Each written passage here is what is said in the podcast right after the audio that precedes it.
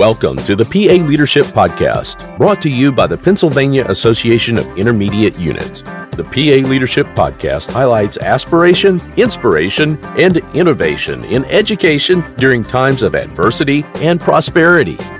Now to your hosts, Doctor Greg Coons and Doctor Mark Hoffman. All right, welcome to the P A Leadership Podcast. My name is Greg Coons, and I'm the Executive Director from Schoolco Intermediate Unit twenty-nine. As always, I'm Mark Hoffman from the Bucks County Intermediate Unit.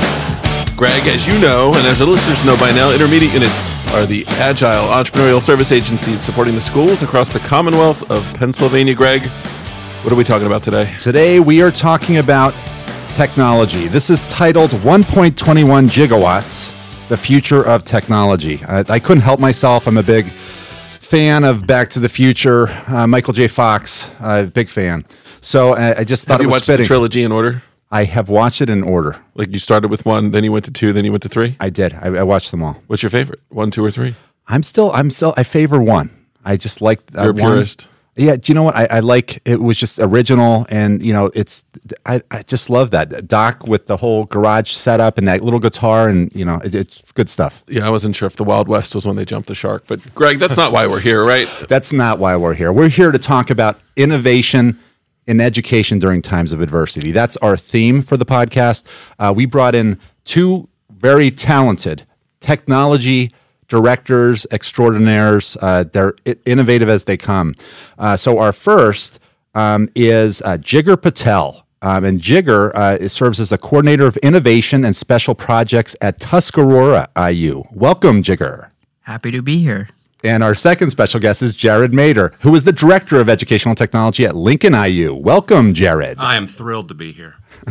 Greg, I was a PAIMS member myself. The Pennsylvania, the Intermediate Units, uh, Instructional Materials and Services Group. It's sort of an interesting name because it's really about technology now, innovation, online learning, uh, at least. Uh, just this amazing opportunity to support the instructional technology elements of school services in Pennsylvania. Both so happy you're here. Thank you so much. It's great how acronyms work, right? We've we've always been the PAIMS group, the Instructional Media Specialist Group, right? And so it's about networks trying, now and uh, online uh, courses yeah. and software. Yeah. I think some of the instructional material services still is relevant in terms of digital video and things like that, but it is amazing how we sort of stick to these old acronyms. Guys, so happy you're here. Welcome. So I brought you here because I really want to talk about this innovation and technology. Both of you came to mind. Um, going back a couple of years, we had this thing called the pandemic. Have you heard of it? This pandemic that set in? Is that? Yeah, yeah, somewhat. Okay, yeah, so you remember I, that. I blocked, okay. I blocked it out of my mind. So, so that comes in, and the first thing people are doing, they're they're looking for devices. I remember everything's on back order. We're going through everything. The next thing, we're looking at connectivity. Houses, they couldn't get connected. Um, and this is when I met Jigar because we were talking about this thing called a Raspberry Pi. And I get, I honestly get, every time I hear that, I'm, I get hungry, start thinking about Raspberry Pi.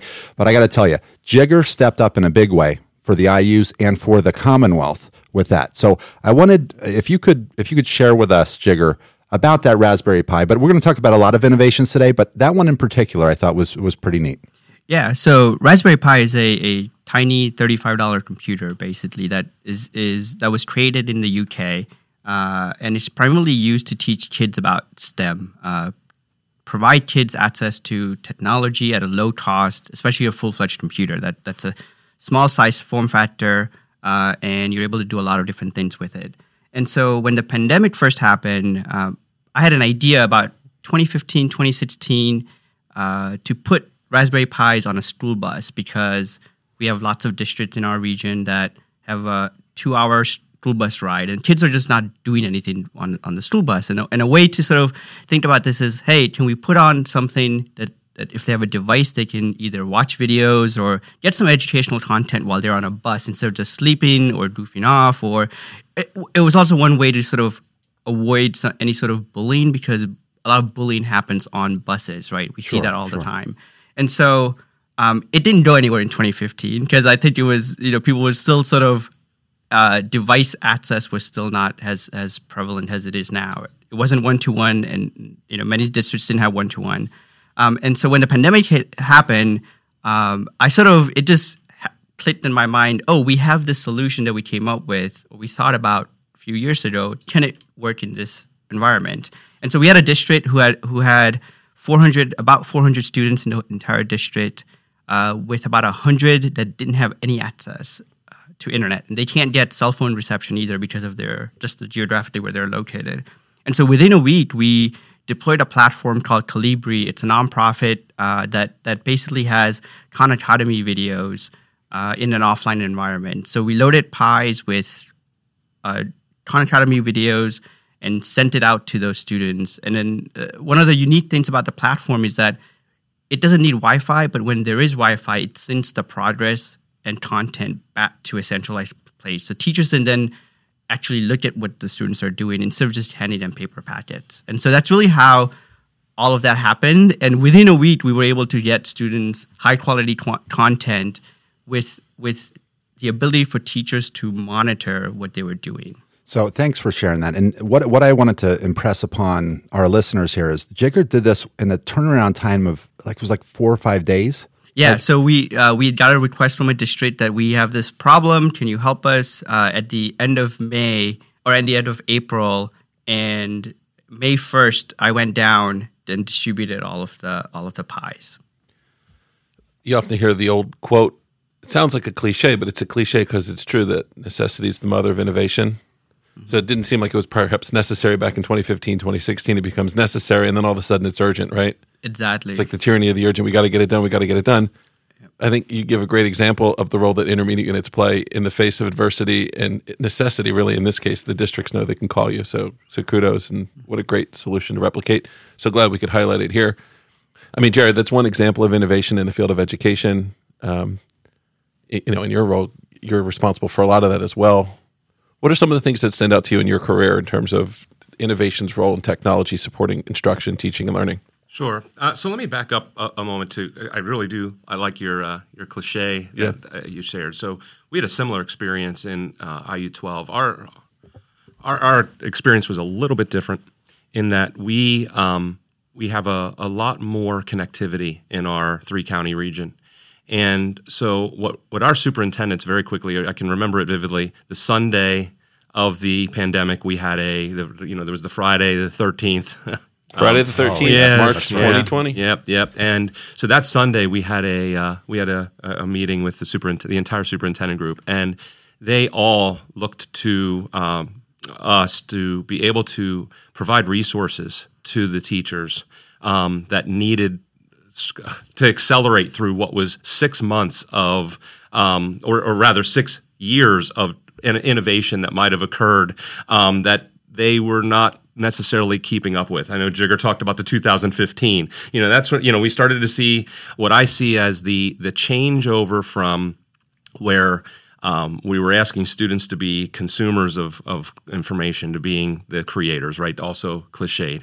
And so we ended up um, in about a week turning on the uh, LearnOn platform. We uh, developed it. It was learn on dot I U twelve dot org. We developed it for parents and caregivers, for administrators, and for teachers to be able to get high-quality delivered professional development um, that would get them accelerated quickly. Um, when you think about it in the contemporary, uh, you know, the consumer world, how many people had to accelerate through uh, DoorDash and Nearpod? I mean, I had, you know, when I, we tell a story all the time of our parents and grandparents uh, who are now using those services, and before the pandemic, they didn't even know what they were. Um, in a similar fashion, we had a lot of um, of our, uh, you know, the force that what the what the pandemic forced us to do was to accelerate through innovations that were related to what I would say customization, personalization, and you can take that and abstract that out onto any other market. It's not just education. People now expect to have things delivered to them in a meaningful way, whether it's going out onto YouTube to learn how to change something on your car. They want to be able to have real-time access to the resources they need and experts that they want to be able to talk to. And I think that, you know, if I if I would paint the picture of what the last ten years in technology have done, it's that real-time access to what I need and when I need it right now. So we talked about how the pandemic has accelerated the necessity to move forward, right? It's changed the way we work. It's changed the way that we consume products, the way that we produce products. I'm wondering, where do you think we're going next? So, you know, post-pandemic, we think we're post-pandemic anyway. Um, we, we talked about what it required us to do two and a half years ago, two years ago. Could you both just give your sense of where we're going from a technology perspective? If you were to advise a superintendent, or if you were to advise a school board, or if you were to advise a teacher, what's, what's education going to look like in two years, as, as best we could predict it? I'm going to be really interested to hear Jigger's perspective on this, because I, I have a, I mean, a, a passion. Having uh, family members who are still in the classroom, in teaching profession, there is a loss of humanity. And I worry that we are separating so much the technology from remembering that these are not only students who are humans, but they are also teachers that have um, their own wellness and mental health needs that we need to take care of. And unfortunately, um, what the pandemic has also forced is we've essentially made it so that teachers have to become A I. We have said you need to personalize, you need to make, meet the needs of every student, you need to figure out how each student is learning and, and adapt to them. But we've not done a great job. We've not done a great job of being able to give them the tools to show how technology can marry that. So in the point of the theme of, of what do we see as next, I think we need to look at better tools for automation, automaticity for teachers, interoperability between systems. My gosh, if I can think about how often we've been saying interoperability. Since two thousand seven with S I F, mm-hmm. we've been talking about interoperability, making it so that we're not having to have the systems uh, manually um, interoperable between one another, but that it just happens. And being able to allow teachers to do the art of teaching that they signed up for, as long as you know, as, as they've been in, in the craft. So um, that, in my mind, is the power of what technology. I have some thoughts about that. We'll you know hold off on sharing those, but I'd love to hear what Jigar has to say. Hey, Jigar, what, yeah. what, how do you how do you respond to that, or what are your reflections? Yeah, I, I would like to piggyback. I think we need to have a little bit more focus on on te- making technology less of a babysitting tool. Right, it becomes a tool. It, it has become a tool in the pandemic as a way of, of distracting students and giving them something to do while they're at home. And I think we need to go back, and I think that is, some of that has translated into the classroom where teachers that are, are – because they're just overwhelmed with the stuff that they have to do, right? Whether it's catching up, uh, having their students catch up, uh, having themselves catch up, and, and everything else that do, that is also going around them.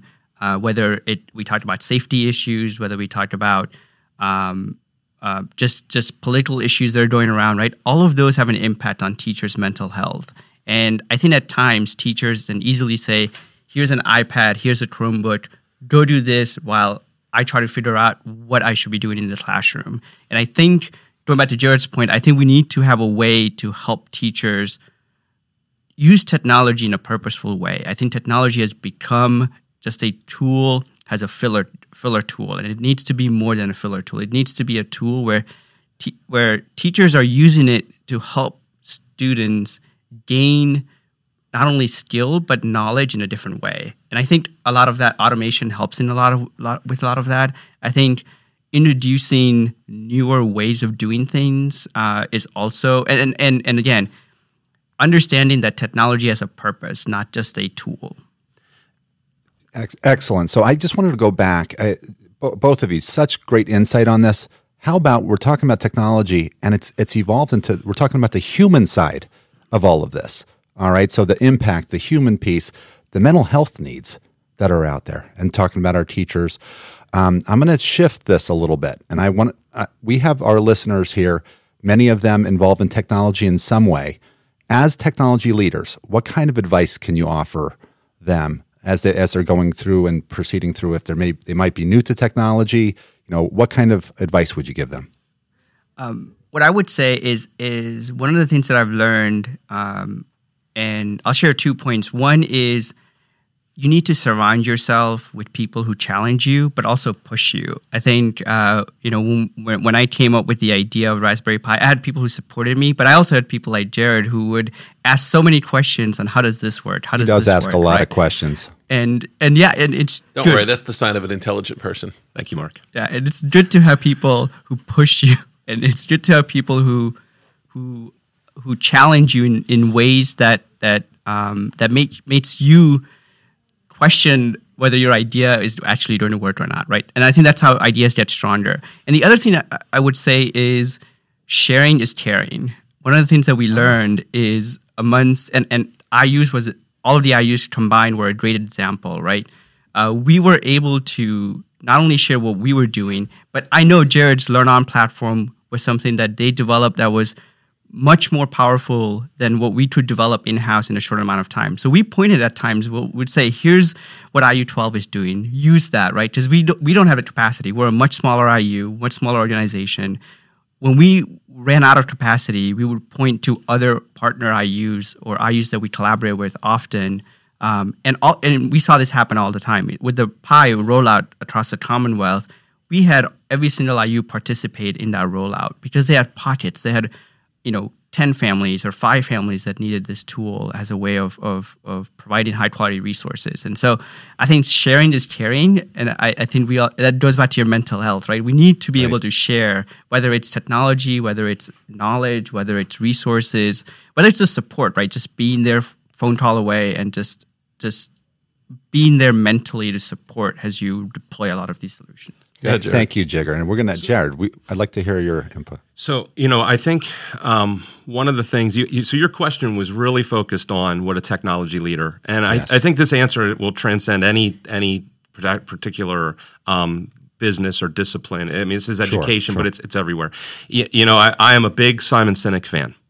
And so the getting to your why and the golden circle of, you know, we talk about how we do things and uh, we don't often get to why we do things. And that's something that I think getting into the um, into the trenches with those that you, as a leader, you need to understand the impact of what you're doing and how it's going to impact those at and in specifically in education, at the teacher, student, administrator level.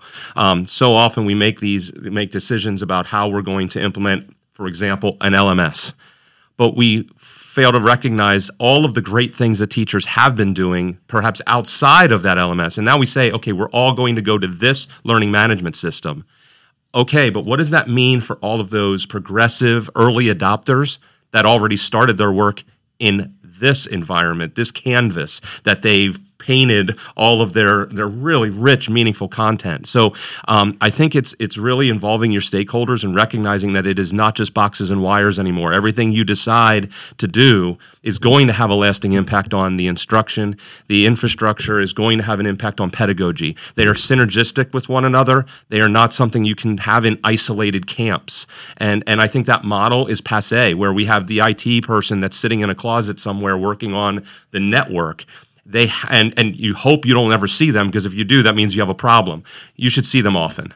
Yeah, and I, I just really quickly add to that. I think it's important that that you translate that why to your team as a leader, because I think often your team, some of the some of the, for example, just a tech support person, they don't, they don't often see why their role is important in the larger organization, in the larger group of a team, right? Even when someone needs support, by just providing them that high-quality customer service can make someone's day. That can improve. For example, if a teacher is having a bad day in the classroom and you help them and you support them and provide them a high-quality customer service, that could entail changing that teacher's day. And they could then, that translates to better instruction in the classroom, right? So providing and making sure that your team understands why they're there is also important.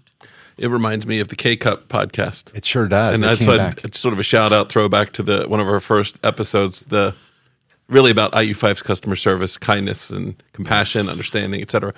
Uh, my pathway to leadership as an executive director is at the, at the Bucks I U and Carbon Lehigh, um, where I started my administrative career, was through instructional technology. So everything you're saying resonates with me. Greg, your pathway to the executive directorship and leadership, both formally and informally, was through special education. It was, yes. So I think, could you just give us some sense of what technology means to a special educator, knowing that so much of what we do is related to special ed? Um, so it goes it goes way back, but it, it came down to writing I E Ps. I mean, we couldn't, we used to, when I started, I'm aging myself on this now, but we used to have a triple, those triplicate forms, and we used to have to write our I E Ps on that, and then you'd have to separate them into piles and go from that. And then it evolved into all these online I E P writer services. Then we've used different different uh, providers for that. But yeah, it really has done that, not only with that type of technology, but when you talk about communication devices. Assistive tech. Yeah, assistive tech. iPads. Unbelievable. iPads. It Giving just changed voice. The whole game for everything. Yeah, I mean, it's amazing, right? Yes. So, uh, the, the student focus that was born out of necessity. Innovative educators figuring out that this amazing technology could be used in new and creative ways to support the voice and the needs of students. Greg, I, I I think you join me in thanking our guests. Oh, yes. They were like a bolt of lightning, I'll tell you. one point two one gigawatts. I'm re-energized. You guys are bringing me back to my tech roots. We try. Well, I, I listen, I appreciate it, and thanks for all you've done for the Commonwealth. And another great example of intermediate units working together, right? So, sure I mean, is. I think the every episode of every podcast we've had at least more – we've always had at least two intermediate units represented. And yes. I, I think it just showcases the network, right? I mean, literally the wires that connect us, but then also the informal relationships and the formal relationships, the professional network that we have as colleagues to support our schools in Pennsylvania. Greg, I think with that – With that, I think we're going to wrap this up. Um, again, big thanks to Jigar and Jared uh, for for joining us today on, on the podcast. We really appreciate it. Um, and thank you to our listeners uh, for listening to this P A Leadership Podcast, where we highlight innovation in education during times of adversity. Until next time, make it a great day and innovate P A.